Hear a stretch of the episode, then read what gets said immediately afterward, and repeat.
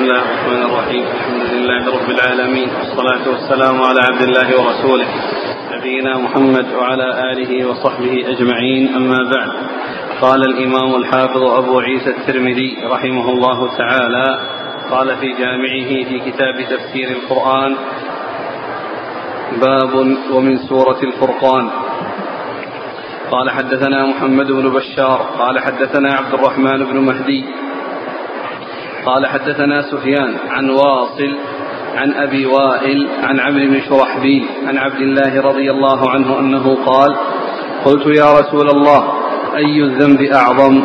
قال أن تجعل لله ندا وهو خلقك. قال قلت ثم ماذا؟ قال أن تقتل ولدك خشية أن يطعم معك. قال قلت ثم ماذا؟ قال أن تزني بحليلة جارك.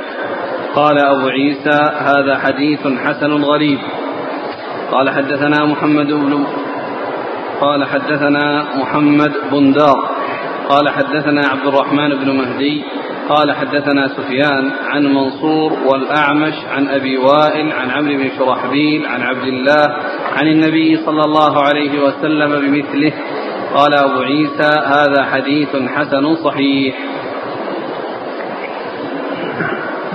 قال حدثنا عبد بن حميد قال حدثنا سعيد بن الربيع أبو زيد. قال حدثنا شعبة. عن حدثنا سعيد؟ بن الربيع. أبو زيد.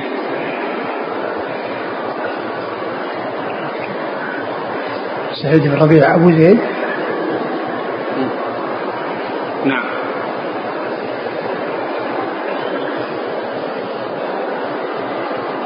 النسخة الأخرى. كلها. ها؟ كلها على هذا. نعم. قال حدثنا سعيد بن الربيع أبو زيد. قال حدثنا شعبة عن واصل الأحدب عن أبي وائل عن عبد الله رضي الله عنه أنه قال سألت رسول الله صلى الله عليه وسلم أي الذنب أعظم؟ قال أن تجعل لله ندا وهو خلقك وأن تقتل ولدك من أجل أن يأكل معك أو من طعامك. وأن تزني بحليلة جارك. قال وتلا هذه الآية والذين لا يدعون مع الله إلها آخر ولا يقتلون النفس التي حرم الله إلا بالحق ولا يزنون. ومن يفعل ذلك يلقى أثاما يضاعف له العذاب يوم القيامة ويخلد فيه, مها فيه مهانا.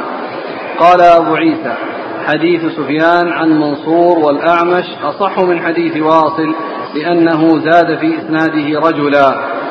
قال حدثنا محمد بن المثنى قال حدثنا محمد بن جعفر عن شعبة عن واصل. قال أبو عيسى حديث سفيان عن منصور والأعمش أصح من حديث واصل لأنه زاد في إسناده رجلا.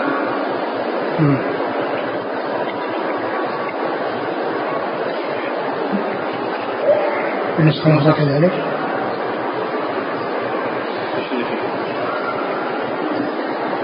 شعبة من حديث شعبة عن واصل. نعم.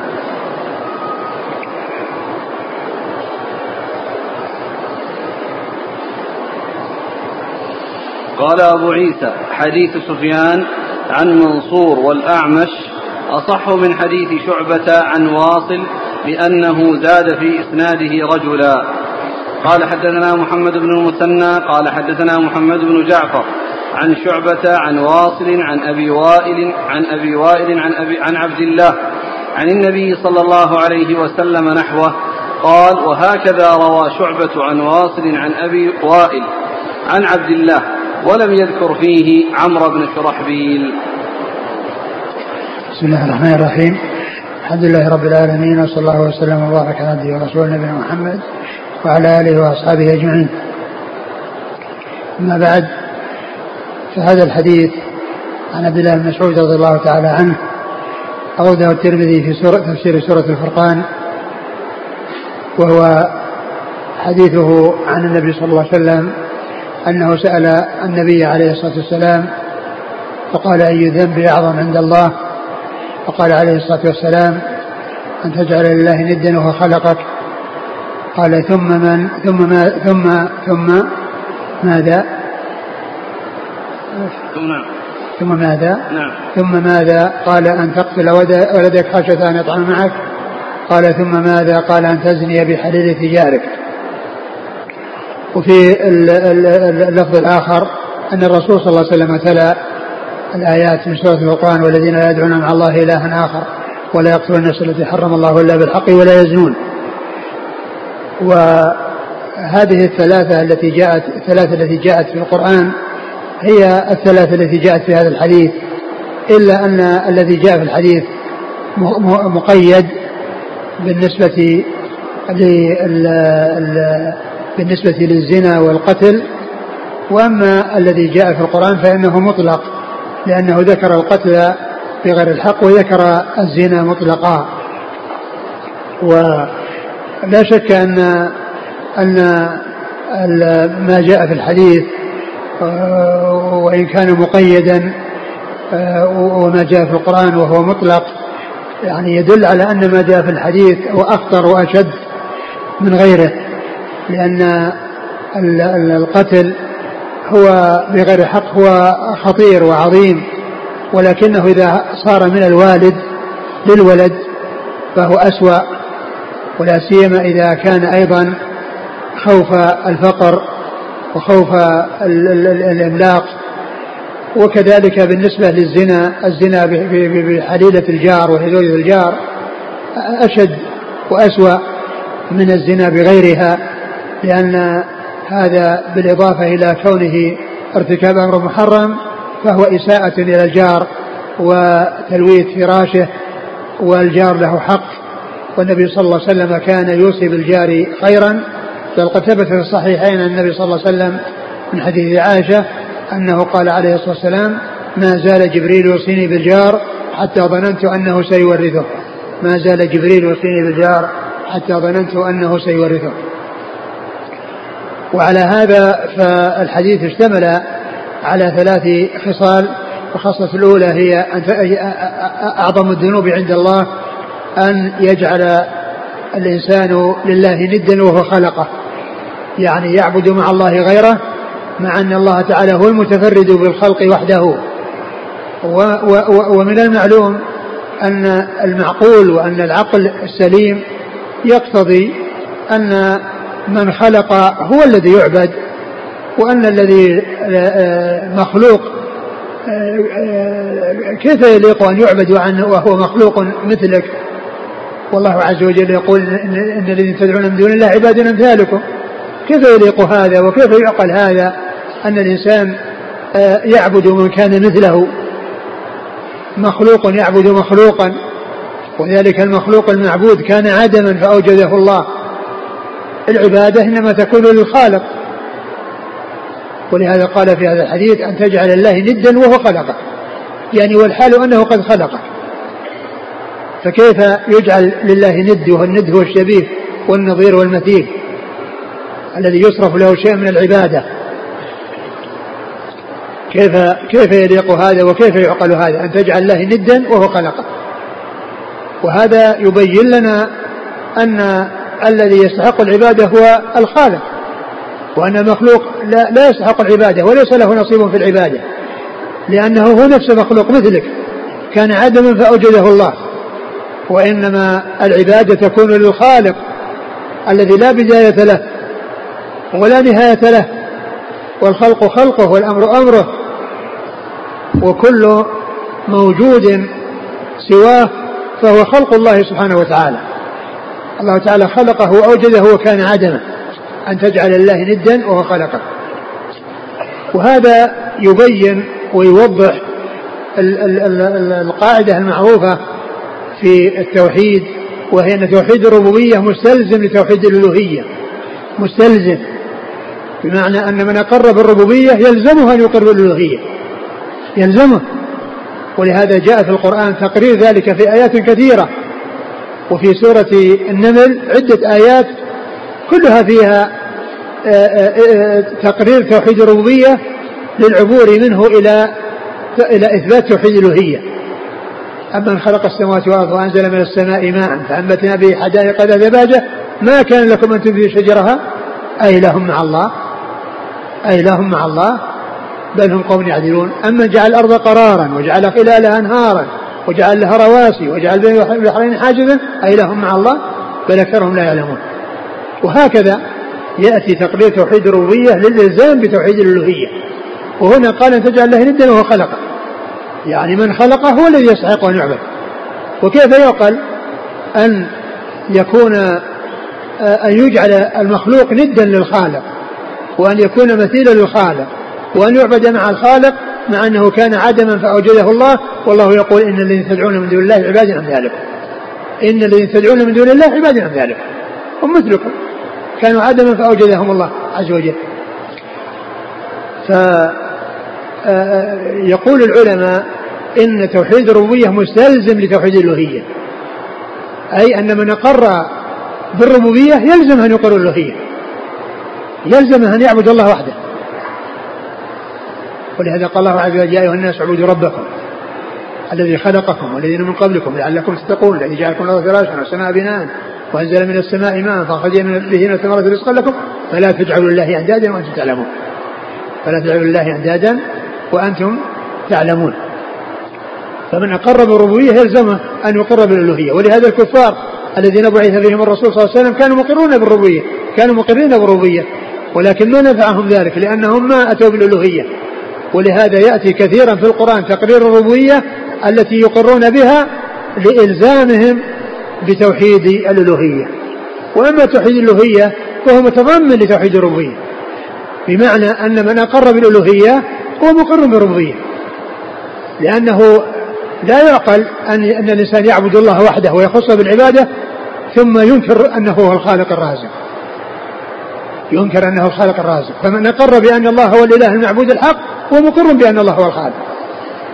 لكن العكس يكون دون الإقرار بالثاني أي الربوبية يقر بها ولا يقر بالألوهية كما هو شأن الكفار الذين بعث فيهم الرسول صلى الله عليه وسلم. ولهذا آه، يقرر توحيد الربوبية لإلزامهم بتوحيد الألوهية. وأن من أقر بهذا لزمه هذا. وأما توحيد الألوهية فمن أقر به هو مقر بالربوبية.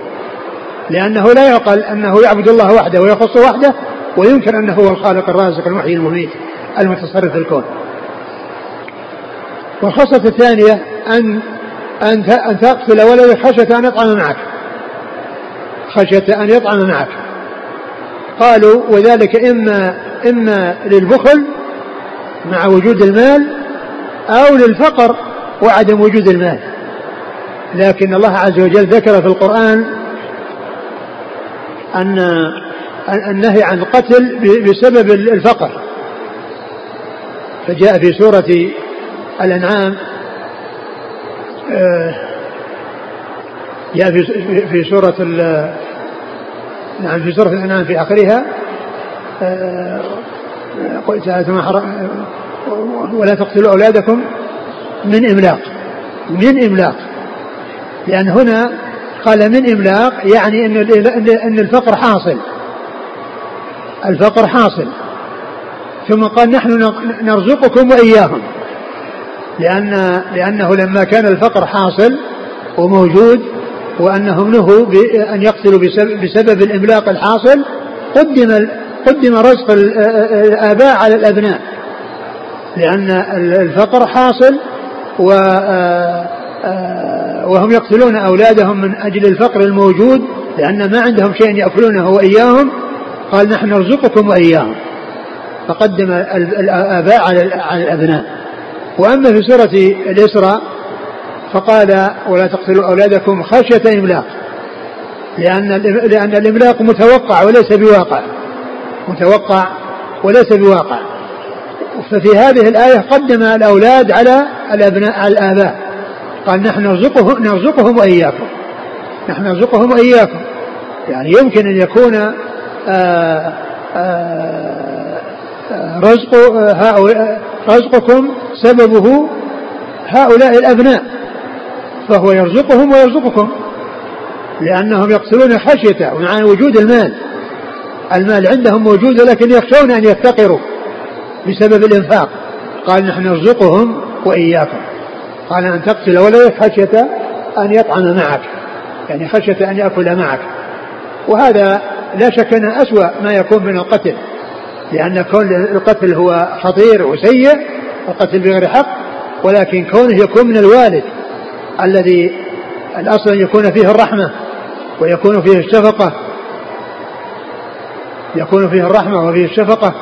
ثم أيضا هذا اعتراض على قضاء الله وعلى قدره وجزع وعدم الصبر والاحتمال. فإذا يعني هذا القتل يعني من أسوأ ما يكون من القتل. ثم قال وأن تزني ثالثا تزني بحليلة جاره. يعني يزني بزوجة جاره. جاره له حق عظيم. وهو عليه أن يحافظ على على أهل جا أهل على أهل جاره كما كما يحافظ على أهله. لا أن يخون جاره الذي آه، ينتظر منه الإحسان وينتظر منه الإعانة وينتظر منه الحفظ والرعاية وأن لا يصل إليه منه إلا الخير ثم يكون الأمر بالعكس فيصل إليه الشر. فهذه أمور ثلاثة سأل ابن مسعود رضي الله عنه رسول الله صلى الله عليه وسلم عن أعظم الذنوب فقال ذكر الشرك أولا ثم ذكر بعده قتل الولد خشية أن يطعم معه ثم الزنا في حليلة الجار وقد جاء في سورة الفرقان التي ذكر الترمذي هذا الحديث في تفسيرها ذكر هذه الأمور الثلاثة إلا أنها مطلقة ليس ليست مقيدة لأنه قال والذين يدعون مع الله إله آخر ولا يقتل نفسه الذي حرم الله إلا بالحق ولا يزنون نعم. قال حدثنا محمد بن بشار. هو الملقب بن دار ثقة أخرج أصحابه في الستة. عن عبد الرحمن بن مهدي. ثقة أخرج أصحابه في الستة. عن سفيان. سفيان هو الثوري سفيان بن سعيد مسروق الثوري ثقة أخرج أصحابه في الستة. عن واصل. عن واصل هو ابن حيان الأحدب وهو ثقة أخرج له. أصحاب الكتب. نعم. عن أبي وائل. عن أبي وائل وهو شقيق بن سلمة. ثقة أخرج أصحابه في الستة. عن عمرو بن شرحبيل. عمرو شرحبيل وهو ثقة أخرج أصحاب الكتب. نعم. ابن ماجه. نعم. عن عبد الله. عن عبد الله بن مسعود الهذلي رضي الله عنه صاحب رسول الله صلى الله عليه وسلم وحديثه أخرجه أصحاب الكتب الستة. قال حدثنا محمد بن دار عن عبد الرحمن المهدي عن سفيان عن منصور. منصور هو بالمعتمر هو ثقة أخرج أصحابه في الستة. والأعمش. والأعمش سليمان بن مهران الكاهلي ثقة أخرج أصحابه في الستة. قال حدثنا عبد بن حميد. عبد بن حميد ثقة أخرجه البخاري تعليقا مسلم والترمذي. عن سعيد بن الربيع أبي زيد. سعيد بن الربيع هو ثقة أخرج البخاري ومسلم والترمذي والنسائي. في التقريب موجود.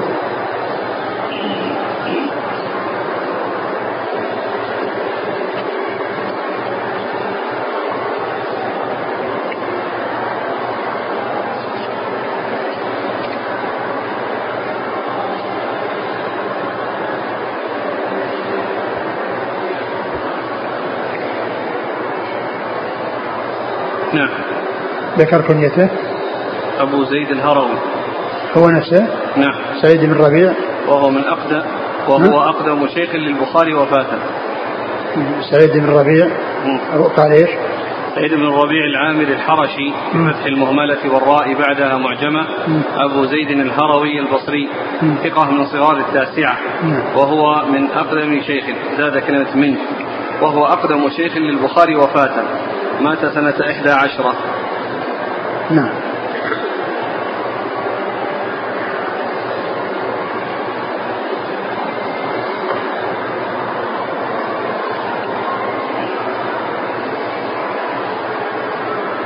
ثم قال حدثنا محمد بن المثنى.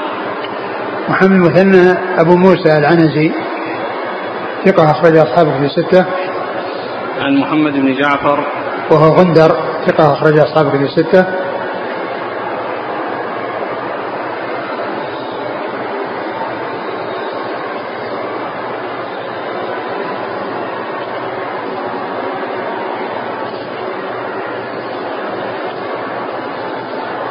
يقول السائل شيخنا الفاضل هل يدخل في قوله صلى الله عليه وسلم من تقتل ولدك خشية أن يطعم معك من لا ينجب من الأزواج اليوم سوى ولد أو ولدين ويمتنع عن الزيادة يقول إن ظروف المعيشة صعبة لا تسمح بأن أعيشهم عيشة طيبة فأكتفي باثنين فقط حتى أتمكن من الإنفاق عليهم. هذا لا شك أنه عمل سيء لكن ما يقال أنه قتل. يعني القتل يعني معناه موجود يقتله. وأما هذا يعمل على أن لا يحصل له ولد. ولا شك أن هذا عمل سيء وهو يعني سوء ظن بالله عز وجل و يعني اعتراض على قضاء الله وقدره. يعني أن الإنسان الله يعني شرع قدر المقادير وشرع الأسباب والإنسان يتزوج ليحصل الولد والرزق عند الله عز وجل.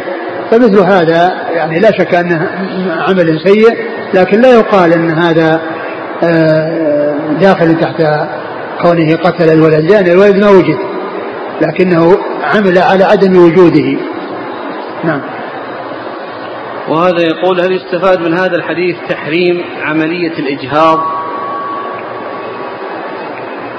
لا شك أن كون الإنسان يعني يفعل هذا من أجل أنه أن من أجل هذا الغرض لا شك أن هذا مثل مثل مثل الموجود الذي يقتل.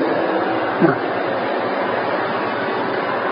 قال رحمه الله تعالى باب ومن سورة الشعراء.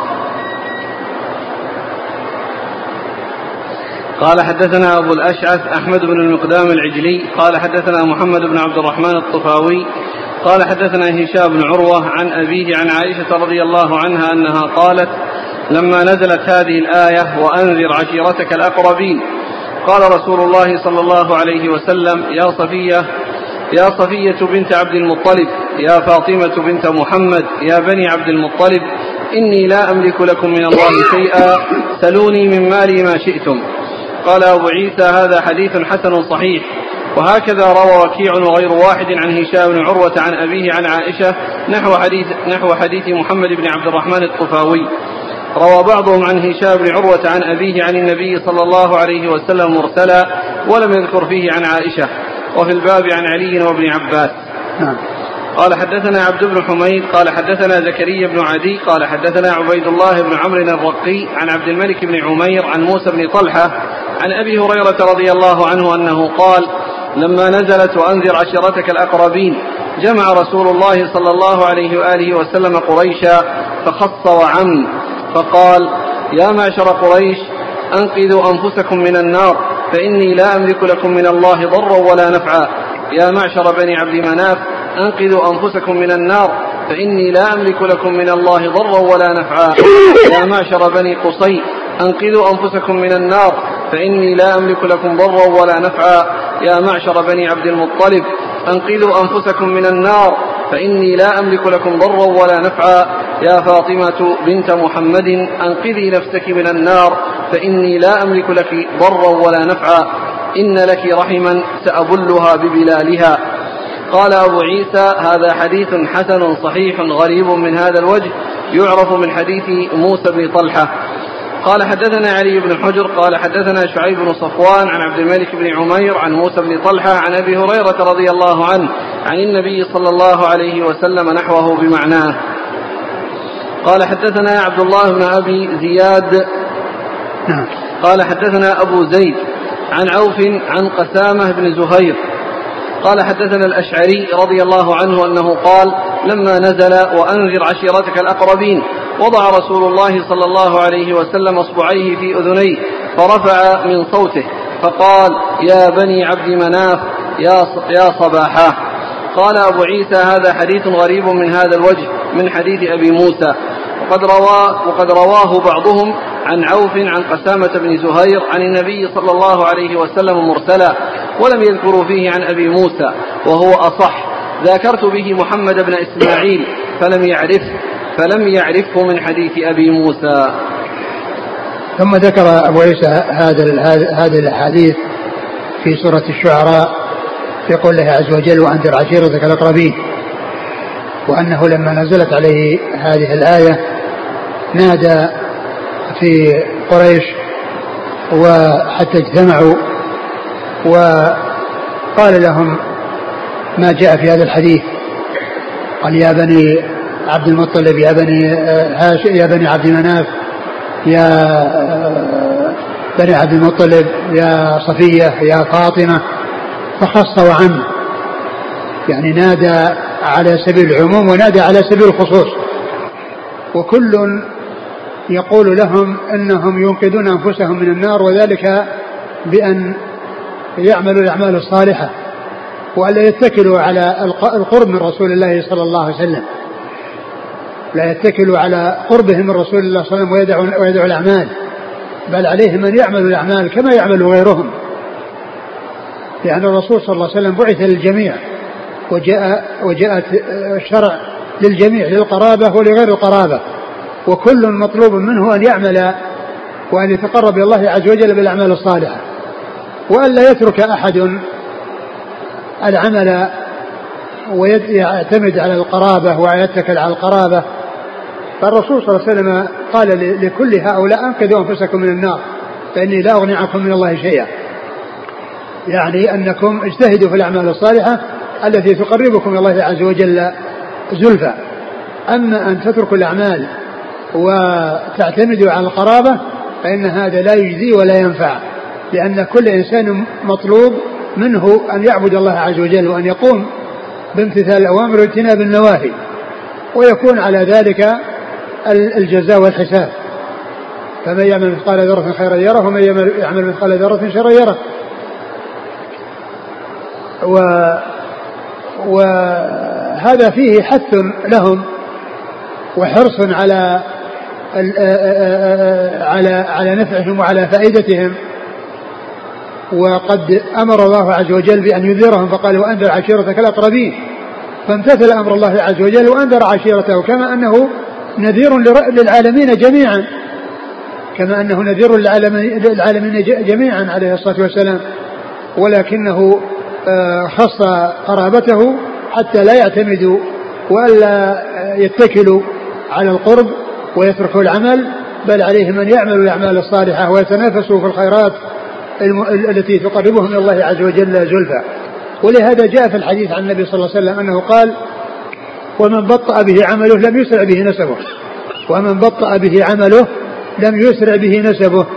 يعني من أخره عمله عن المنازل العالية فليس نسبه هو الذي يسرع به إليها. فليس نسبه هو الذي يسرع به إليها. لأن الله عز وجل يقول إن أكرمكم عند الله أتقاكم. ويقول الشاعر لعمرك ما الإنسان إلا بدينه فلا تترك التقوى اتكالا على النسب. فقد رفع الإسلام سلمان فارس وقد وضع الشرك النسيب أبا لهب. فقد, وضع فقد رفع الإسلام سلمان فارس وقد وضع الشرك النسيب أبا لهب. أبو لهب نسيب نسبه شريف نسبه نسب الرسول صلى الله عليه وسلم. هو عم الرسول عليه الصلاة والسلام. ولكن كونه صار من المخذولين ولم يوفق الإسلام ما نفعه نسبه ما نفعه نسبه. فصار من المخذولين من أهل النار وأنزل الله عز وجل في سورة تتلى تبت يد أبي لهب وتب ما أغنى عنه ماله وما كسب سيصلى نار ذات لهب. فالرسول عليه الصلاة والسلام أرشد وأنذر قبيلته وقرابته على أن لا يتكلوا على القرب وإنما يعملون الأعمال الصالحة. لا شك الرسول صلى الله عليه وسلم آه، يعني يشفع في أمته ويشفع في آه، قرابته وغير قرابته من أهل الإيمان لكن الشفاعة لا تكون إلا بإذن من الله عز وجل له بالشفاعة وبرضا عن المشفوع له وبرضا عن المشفوع له. والمقصود من ذلك كما أسلفت هو أن القرابة كغيرهم يجتهدون ويتنافسون في الخيرات ولا يعتمدون على على القرب من رسول الله صلى الله عليه وسلم وإنما آه، يجتهدون في الأعمال الصالحة التي تنفعهم عند الله عز وجل والتي تقربهم إليه سبحانه وتعالى زلفى.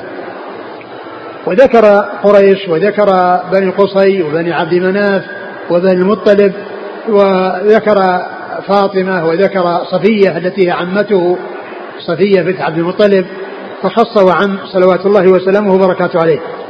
لكن أعلى شيء هو هو وأعم شيء هو قريش لأن ما دونها متفرع عنها.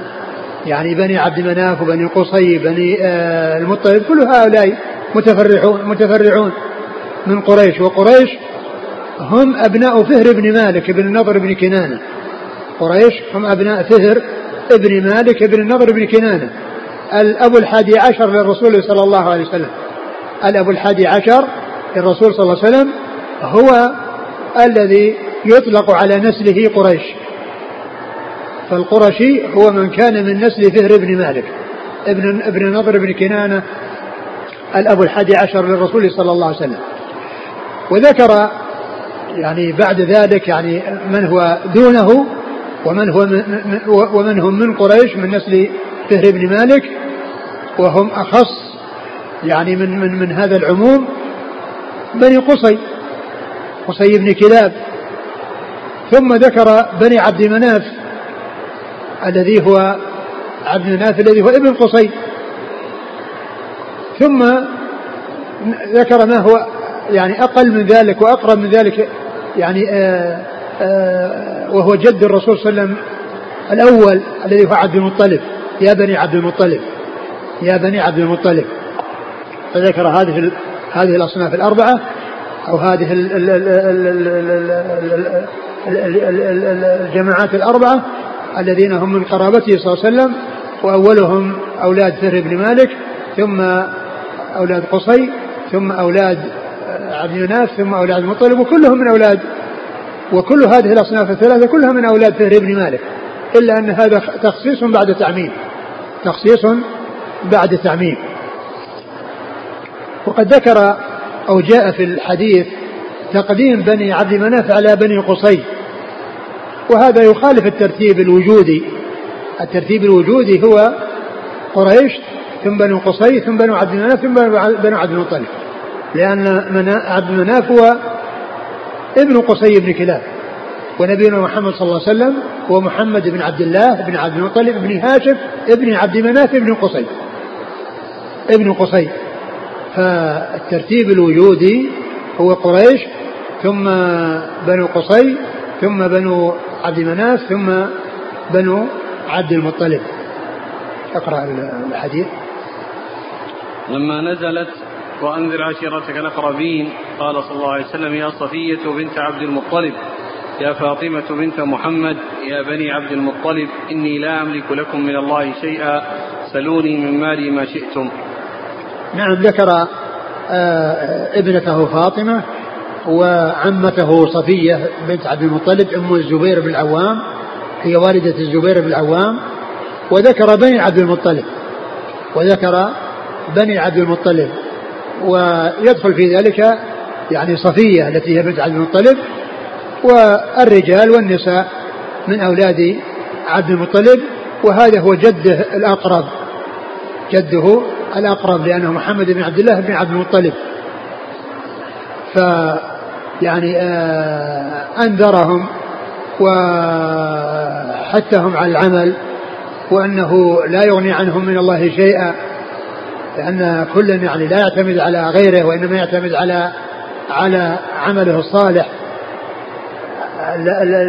يجتهد فيه حتى آه، يجد آه، آه، ثواب ذلك عند الله عز وجل. نعم. وبعده. لما نزلت وأنذر عشر الأقربين جمع رسول الله صلى الله عليه وسلم قريشا فخص وعم. فقال يا معشر قريش أنقذوا أنفسكم من النار فإني لا أملك لكم من الله ضرا ولا نفعا.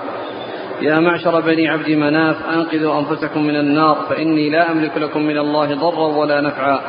يا معشر بني قصي أنقذوا أنفسكم من النار فإني لا أملك لكم ضرا ولا نفعا. يا معشر بني عبد المطلب أنقذوا أنفسكم من النار فإني لا أملك لكم ضرا ولا نفعا. يا فاطمة بنت محمد أنقذي نفسك من النار.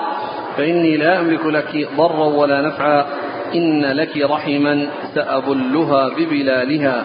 وبعض أهل العلم قال هذا أنه قال هذا الكلام يعني في أول الأمر قبل أن يعني يأتي ما يدل على الشفاعة وأنه تعالى يشفع أنه صلى الله عليه وسلم يشفع يعني لقرابته وغير قرابته من المؤمنين. لكن لا شك أن أن كل مكلف مدعو لأن آه، يستقيم على أمر الله وأن وأن يجتهد في الأعمال الصالحة وألا يترك العمل من أجل قرابة قريب أو من أجل آه، طلب شفاعة شافع وإنما هو نفسه آه، يجتهد في الأعمال الصالحة التي تقربه إلى الله عز وجل زلفى. نعم.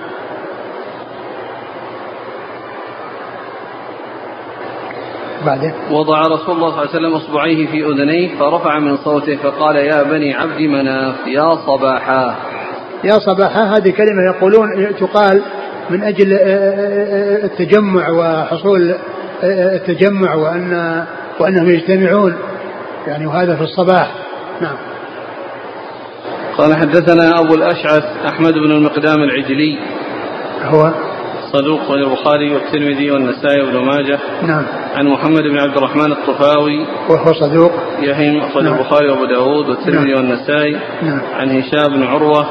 وهو ثقة أخرج أصحابه في الستة. عن أبيه. أبو ثقة أخرج أصحابه في الستة. عن عائشة. عن عائشة رضي الله عنها الصديقة بن الصديق وهي من أكثر رواية عن رسول الله صلى الله عليه وسلم. قال وفي الباب عن علي وابن عباس. علي أمير المؤمنين ورابع الخلفاء الراشدين الهادي المهديين صاحب المناقب الجمة والفضائل الكثيرة وحديث عند أصحاب في الستة وابن عباس وعبد الله بن عباس ابن عم النبي صلى الله عليه وسلم وأحد العبادلة الأربعة من الصحابة وأحد المكثرين من حديث الرسول صلى الله عليه وسلم. قال حدثنا عبد بن حميد عن زكريا بن عدي. هو؟ ثقة أخرج له أصحاب الكتب إلا أبا داود في المراسيل. نعم. عن عبيد الله بن عمرو الرقي. هو ثقة أخرج أصحابه في الستة. عن عبد الملك بن عمير. وهو؟ ثقة أخرج أصحاب الكتب. نعم. عن موسى بن طلحة وهو ثقة أخرج أصحابه في الستة. عن أبي هريرة. أبو هريرة عبد الرحمن بن صخر الدوسي رضي الله عنه أكثر الصحابة حديثا. قال حدثنا علي بن حجر علي بن حجر بن إياس السعدي ثقة أخرجه البخاري ومسلم والترمذي والنسائي. عن شعيب بن صفوان هو في نسخة مقبول أخرجه مسلم والترمذي في الشمائل والنسائي نعم هل يصحح؟ نعم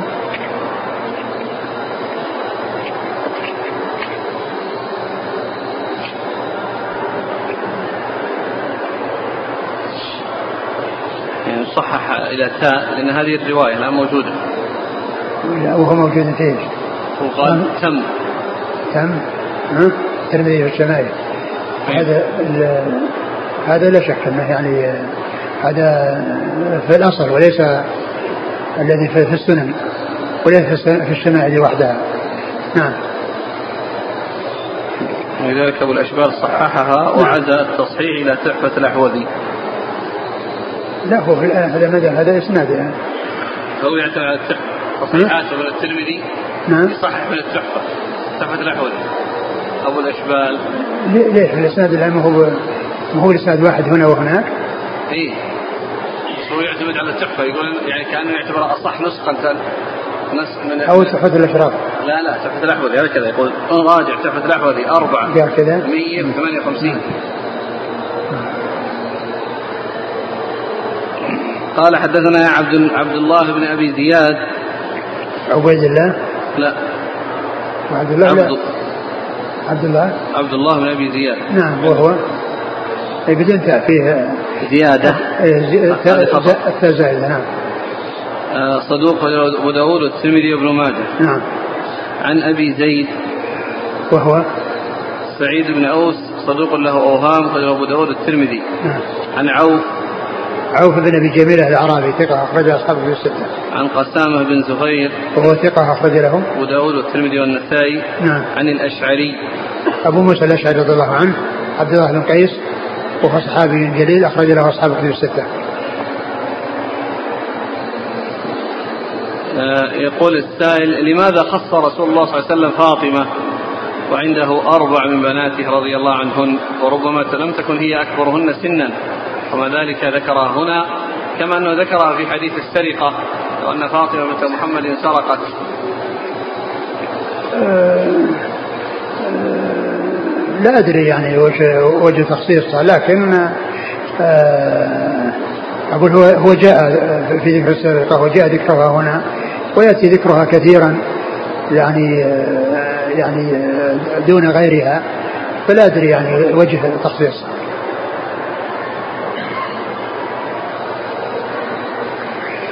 يمكن يعني الآن كثير لأن نساء بناته يعني يعني فيهن الذي مات في حياته عليه الصلاة والسلام مثل عثمان بن عفان رضي الله عنه زوجته يعني في يوم بدر كان تخلف عن بدر يمرضها وماتت يعني في ذلك الوقت زوجته رقية ثم زوجه بعدها أم كلثوم. نعم. على الطلاب. نعم. نعم المطلوب من الأخوان الذين يأخذون الزكوات والمساعدات أن كل واحد يكتب ورقة فيها اسمه وفيها يعني بلده وتوقيعه وتاريخ اليوم.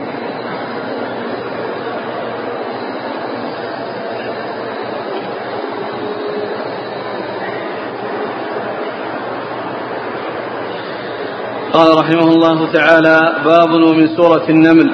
قال حدثنا عبد بن حميد قال حدثنا روح بن عبادة عن عن حماد بن سلمة عن علي بن زيد عن أوس بن خالد عن أبي هريرة رضي الله عنه أن رسول الله صلى الله عليه وعلى آله وسلم قال تخرج الدابة معها خاتم سليمان وعصا موسى فتجلو وجه المؤمن وتختم أنف الكافر بالخاتم.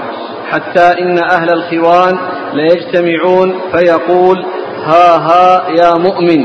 ويقول ها ها يا كافر. ويقول هذا يا كافر وهذا يا مؤمن. قال أبو عيسى هذا حديث حسن غريب. وقد روي هذا عن أبي هريرة عن النبي صلى الله عليه وسلم من غير هذا الوجه في دابة الأرض. وفيه عن أبي أمامة وحذيفة بن أسيد رضي الله عنهم.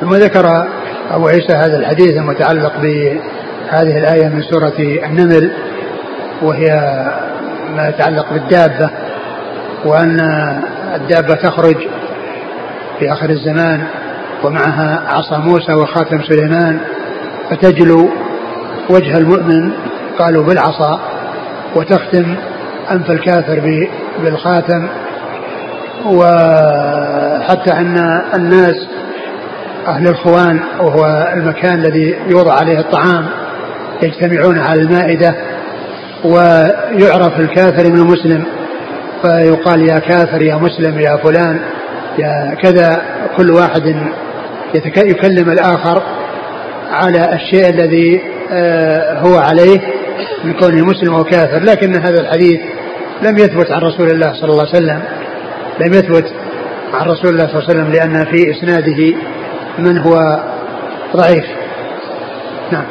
قال حدثنا عبد بن حميد عن روح بن عبادة. روح بن عبادة ثقة أخرج أصحاب في الستة. عن حماد بن سلمة. ثقة أخرج البخاري تعليقا ومسلم وأصحاب السنة. عن علي بن زيد. علي بن زيد بن جدعان وهو ضعيف. أخرج له. خالد المفرد ومسلم وأصحاب السنن. نعم. عن أوس بن خالد. وهو مجهول. أخرج له. الترمذي وابن ماجه. نعم. عن أبي هريرة. نعم. وفيه عن أبي أمامة. أبو أمامة صدي بن عجلان الباهلي رضي الله عنه أخرج أصحابه في الستة. وحذيفة بن أسيد أخرج له. مسلم وأصحاب السنن. نعم.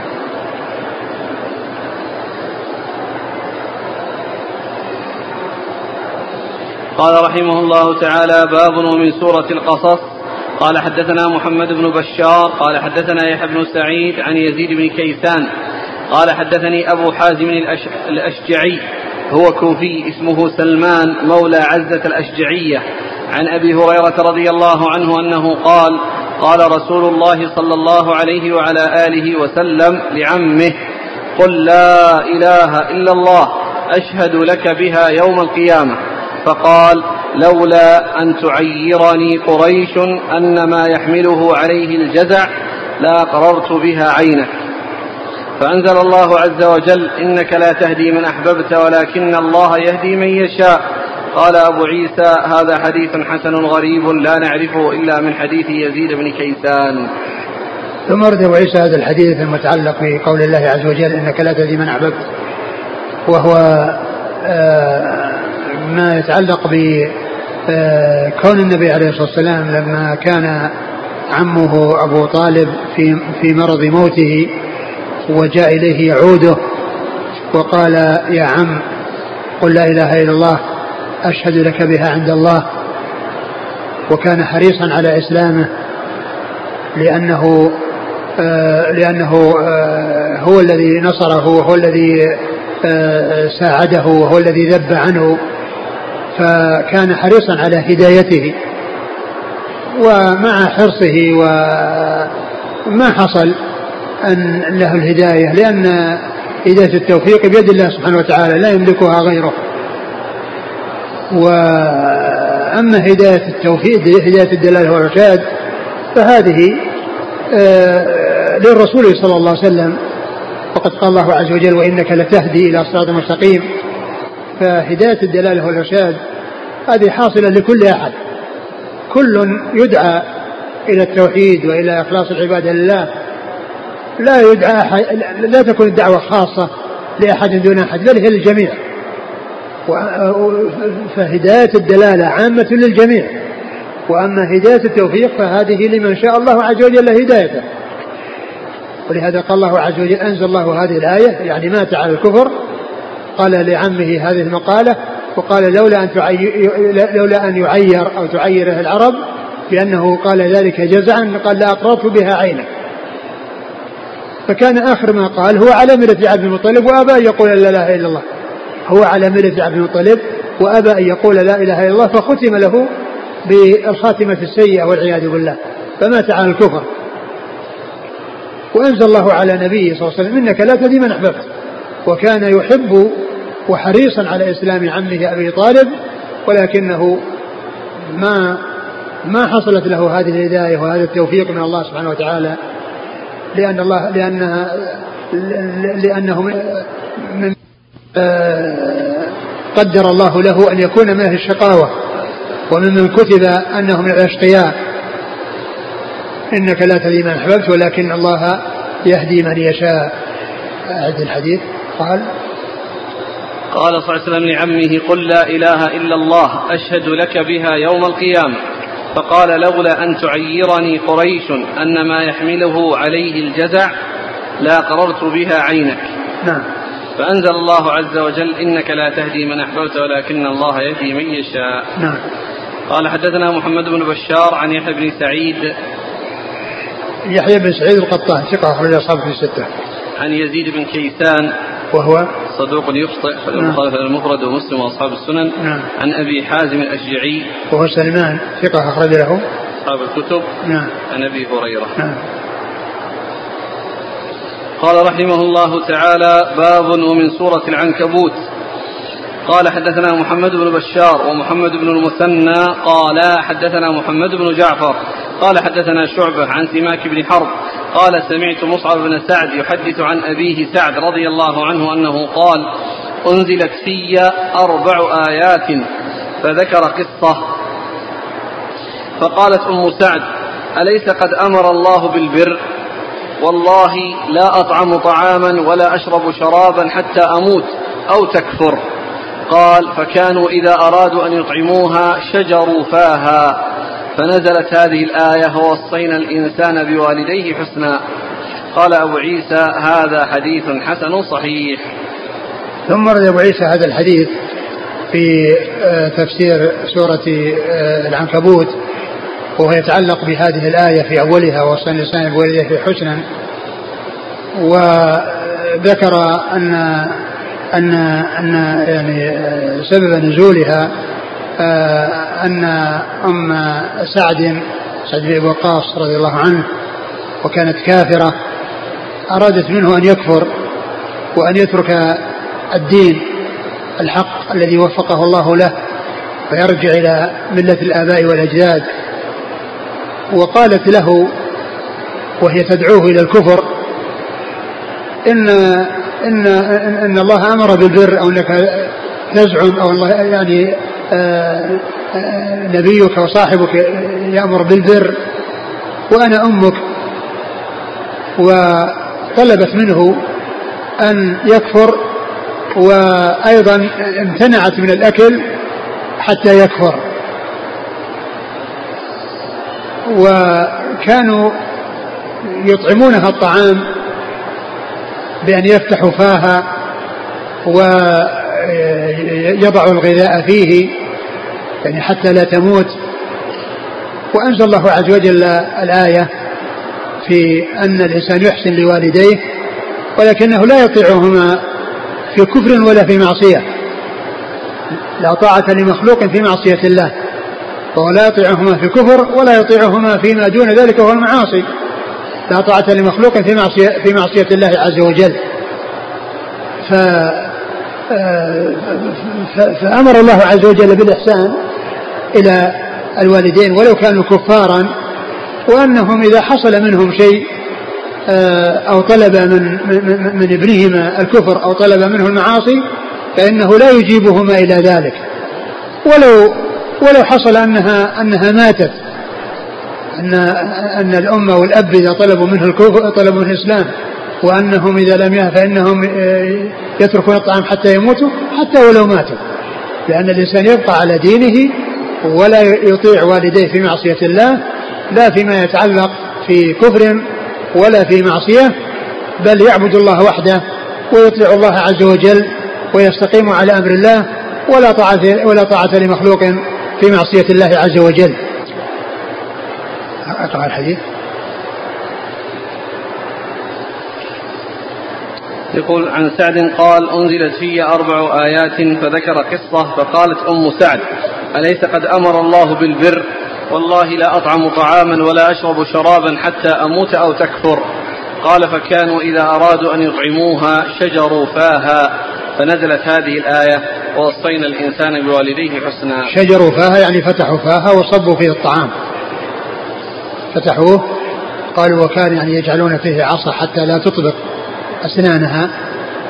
ويصب الطعام يعني في فمها. حتى لا تموت بسبب الامتناع عن الأكل والشرب. نعم. قال حدثنا محمد بن بشار ومحمد بن المثنى عن محمد بن جعفر عن يعني هذان الاثنان شيخ آه، أبي آه، شيخ الترمذي في هذا الإسناد محمد بن بشار ومحمد بن بندار ومحمد بن المثنى يعني هذان من شيوخ أصحاب الكتب الستة جميعا. واتفقا في آه، في سنة الوفاة وفي أكثر الشيوخ وفي كونه من أهل البصرة و آه، ومات في سنة واحدة وهي سنة 252 252 قبل وفاة البخاري بأربع سنوات وهما من صغار شيوخه وهما شيوخ لأصحاب الكتب الستة وهما شيخان لأصحاب الكتب الستة. وكان يعني هذان آه، متماثلان متقاربان. فهما من بلد واحد بل قيل إن إن إن ولادتهما واحدة ووفاتهما واحدة. وهما من أهل البصره واتفقا في التلاميذ والشيوخ ولهذا قال الحافظ بن حجر وكان كفر سيرهان ومات في سنة واحدة. وكان كفر سيرهان يعني معناه متماثلين ما حد يسبق الثاني. متماثلين في التلاميذ والشيوخ وفي كونهم من أهل البصرة وأنه في سنة الوفاة وقيل أيضا أنهما يعني في الولادة متفقين فيكون عمرهما واحد. ولهذا قال الحافظ وكان كفر سيرهان ومات في سنة واحدة. والسنة التي مات فيها هي سنة 52 52 و200 ومعهم شخص ثالث من رجال من شيوخ أصحاب الكتب الستة ومات معه في تلك السنة وهو يعقوب بن إبراهيم الدورقي. يعقوب بن إبراهيم الدورقي هؤلاء الثلاثة من صغار شيوخ البخاري وهم من شيوخ أصحاب الكتب الستة وماتوا في سنة واحدة. نعم. عن محمد بن جعفر عن شعبة عن سماك بن حرب. أه سماك بن حرب صدوق أخرجه البخاري تعليقا ومسلم وأصحاب السنة. عن مصعب بن سعد مصعب بن سعد ثقة أخرج أصحاب في الستة. عن أبيه سعد. أبوه سعد بن أبي وقاص رضي الله عنه أحد العشرة المبشرين بالجنة رضي الله عنه وأرضاه وحديثه أخرجه أصحاب في الستة. بل إن العشرة المبشرين بالجنة كلهم أخرج لهم أصحاب في الستة. أبو بكر وعمر وعثمان وعلي وطلحة والزبير وسعد وسعيد وعبد الرحمن وأبو عبيدة هؤلاء العشرة الذين هم عشرة مبشرون بالجنة كلهم أخرج لهم أصحاب الكتب الستة يقول آه، أمرني أبي بالدراسة في مدرسة فيها اختلاط وإذا لم أطع تحدث مفسدة في البيت. آه، عليك أنك تحرص على إقناعه وعلى بيان ال ال ال ما جاء بالشرع من عدم الاختلاط وما يترتب على ذلك من الفتن وما يحصل بذلك من الأضرار. فأنت لا تدرس الدراسة المختلطة مع النساء وعليك أن تجتهد في إقناع والدك وبيان له ما أنت عليه من الحق وأن ما يدعو إليه أن فيه مضرة وفيه آه، يترتب عليه نتائج وخيمة. نعم. قال حدثنا محمود بن غيلان قال حدثنا أبو أسامة وعبد الله بن بكر السهمي عن حاتم بن أبي صغيرة عن سماك بن حرب عن أبي صالح عن أم هانئ رضي الله عنها عن النبي صلى الله عليه وسلم في قوله تعالى وتأتون في ناديكم المنكر قال كانوا يخذفون أهل الأرض ويسخرون منهم قال أبو عيسى هذا حديث حسن إنما نعرفه من حديث حاتم بن أبي صغيرة عن سماك قال حدثنا أحمد بن عبدة الضبي قال حدثنا سليم بن أخضر عن حاتم بن أبي صغيرة بهذا الإسناد نحوه. ثم ورد أبو عيسى هذا الحديث المتعلق بقوله وتأتين تأتون في ناديكم المنكر وذكر أن الذي يأتونه من المنكر في ناديهم أنهم كانوا يخذفون يعني يخذفون بالحصى ويسخرون من الناس يسخرون من الناس ويخذفون الحصى. الذي يكون بين الأصابع. هذا يسمى الخذف ويسخرون من الناس. فهذا من جملة ما يأتون في ناديهم من المنكرات. لكن الحديث ضعيف لأن في إسناده أبو صالح. يعني آه، باذان وهو ضعيف. نعم. باذان ولا زادان اسمه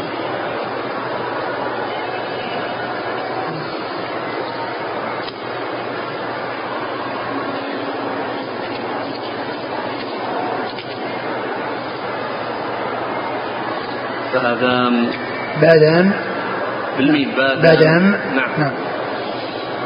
قال حدثنا محمود بن غيلان. محمود بن غيلان ثقة أخرج أصحاب الكتب إلا أبا داود. عن أبي أسامة. حماد بن أسامة ثقة أخرج أصحاب في الستة. وعبد الله بن بكر السهمي هو؟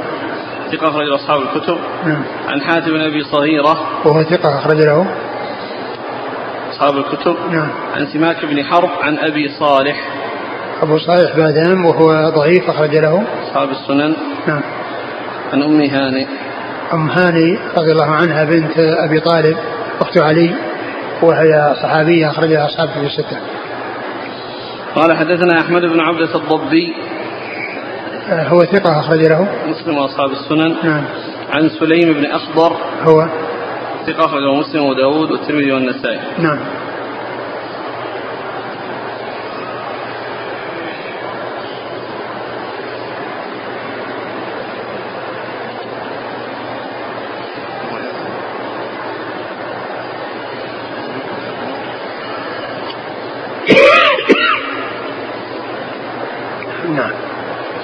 قال رحمه الله تعالى باب ومن سورة الروم. قال حدثنا أبو موسى محمد بن المثنى. قال حدثنا محمد بن خالد بن عثمة. قال حدثنا عبد الله بن عبد بن عبد الرحمن الجمحي. قال حدثنا ابن شهاب الزهري عن عبيد الله بن عبد الله بن عتبة عن ابن عباس رضي الله عنهما أن رسول الله صلى الله عليه وآله وسلم قال لأبي بكر في مناحبة مناحبة. في مناحبة. ألف لام ميم غلبت الروم. ألا احتطت يا أبا بكر؟ فإن البضع ما بين الثلاث إلى التسع. قال أبو عيسى هذا حديث غريب من حديث الزهري عن عبيد الله عن ابن عباس. نعم. قال حدثنا نصر بن علي الجهضمي قال حدثنا معتبر بن سليمان عن أبيه عن سليمان الأعمش عن عطية عن أبي سعيد رضي الله عنه أنه قال لما كان يوم بدر ظهرت الروم على فارس فأعجب ذلك المؤمنين فنزلت ألف لام ميم غلبت الروم إلى قوله يفرح المؤمنون بنصر الله.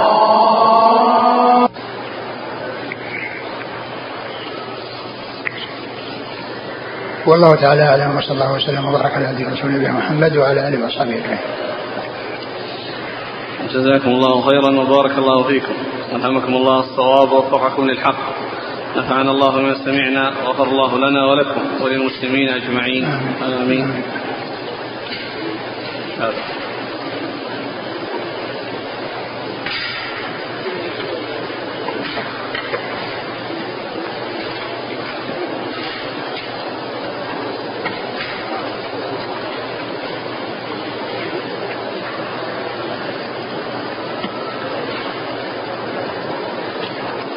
هذا بالنسبة كان أمس سؤال عن التخلق بأخلاق الله اللي ذكره الشارع. نعم.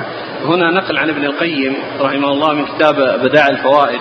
نعم. يقول رحمه الله في المجلد الأول 136 لما ذكر مراتب إحصاء أسماء الله تعالى قال المرتبة الثالثة دعاؤه بها كما قال تعالى ولله الأسماء الحسنى فادعوه بها.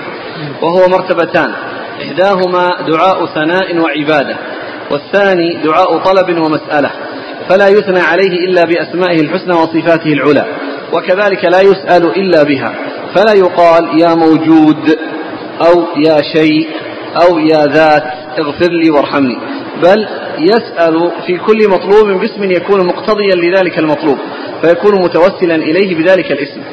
ومن تأمل أدعية يعني الرسل يعني من يقول يا رحيم ارحمني يا لطيف الطف يا كريم اكرمني نعم. ومن تأمل أدعية الرسل ولا سيما خاتم خاتمهم وإمامهم وجدها مطابقة لهذا وهذه العبارة أولى من عبارة من قال يتخلق بأسماء الله. فإنها ليست بعبارة سديدة. يتخلق بأسماء الله؟ هكذا كتب.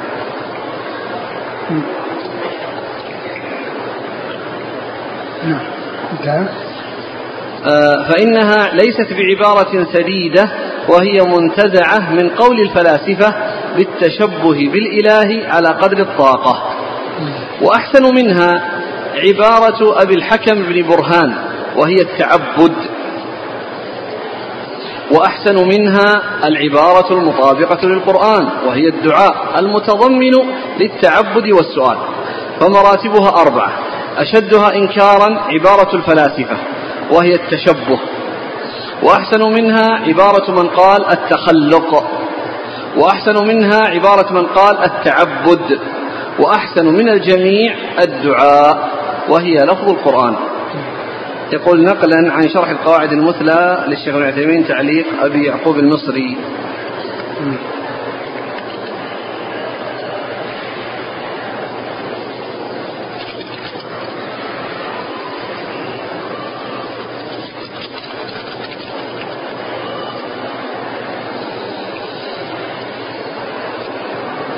يقول آه، قلت فيما مضى لأحد الشباب إذا كان هذا العمل بدعة فلك أن تأخذ جميع حسنات يوم القيامة.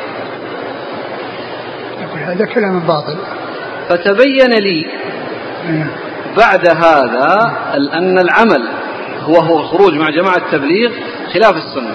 أيوة. فماذا علي عليك أنك تحفظ لسانك من الكلام الذي لا ينبغي. وأنك تجتهد في طاعة الله عز وجل وعبادته وألا آه، آه، يحصل منك شيء آه، محذور لا يصلح ولا يليق مثل هذا الكلام. الإنسان يبيع ويشتري في الحسنات في الدار الآخرة. يقول رجل أخر صيام نصف رمضان إلى بعد رمضان الثاني. بسبب جروح بليغة في جسده. لم يستطع إثرها القضاء قبل رمضان الثاني. فهل عليه القضاء فقط؟ إذا كان أنها آه، في تلك السنة كلها يعني كان مريض ولا يستطيع ليس عليه إلا القضاء. وأما إذا كان مستطيعا وأخر فهذا هو الذي عليه القضاء والفدية. طعام عن كل يوم مسكين. يقول ورد في كتاب الكبائر للذهبي حديث عن ابن عباس قال ثلاثة عليهم لعنتي. رجل يؤم الناس وهم له كارهون وزوجة يبيت زوجها وهو عليها غضبان ورجل سمع حي على الصلاة ولم يجب. فهل هذا الحديث صحيح؟ والله ما أذكر.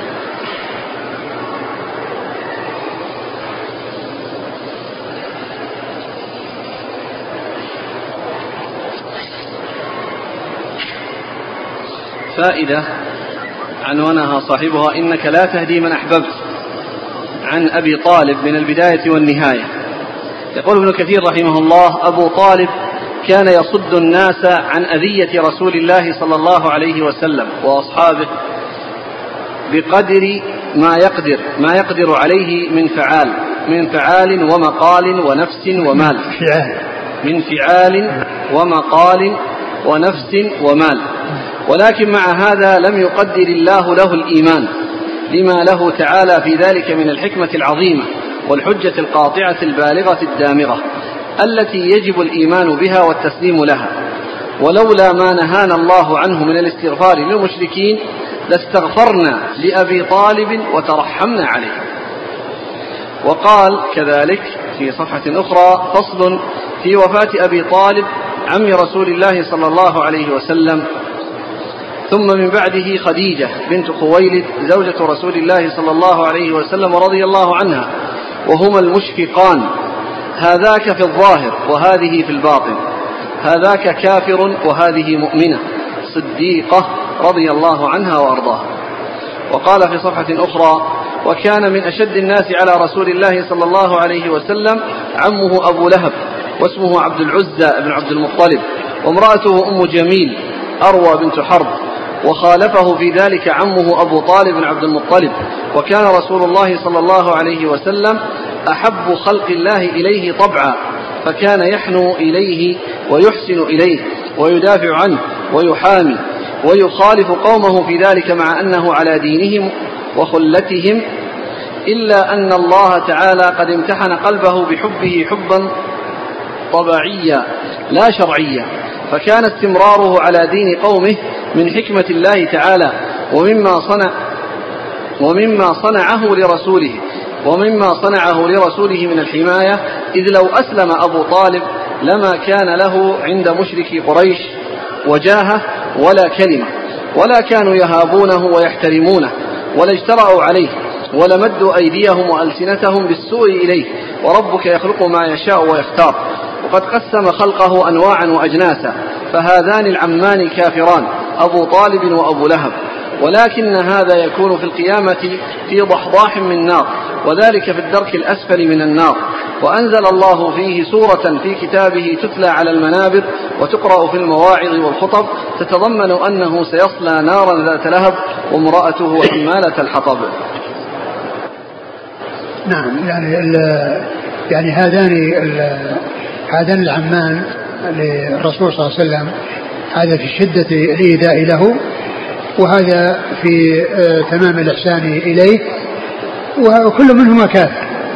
والله عز وجل هو الذي سخر هذا للرسول صلى الله عليه وسلم يحميه ويرعاه ويحسن إليه وجعل هذا يؤذيه. ولا شك أن الكفر كما أن كما أن المؤمنين متفاوتين في الإيمان فإن الكفار متفاوتون في الكفر بعضهم أسوأ من بعض. ولهذا فأبو لهب أسوأ من أبي طالب وكل منهما كافر. والمؤمنون متفاوتون بعضهم أكمل من بعض. ولهذا المؤمنون في الجنة درجات والكفار في النار دركات.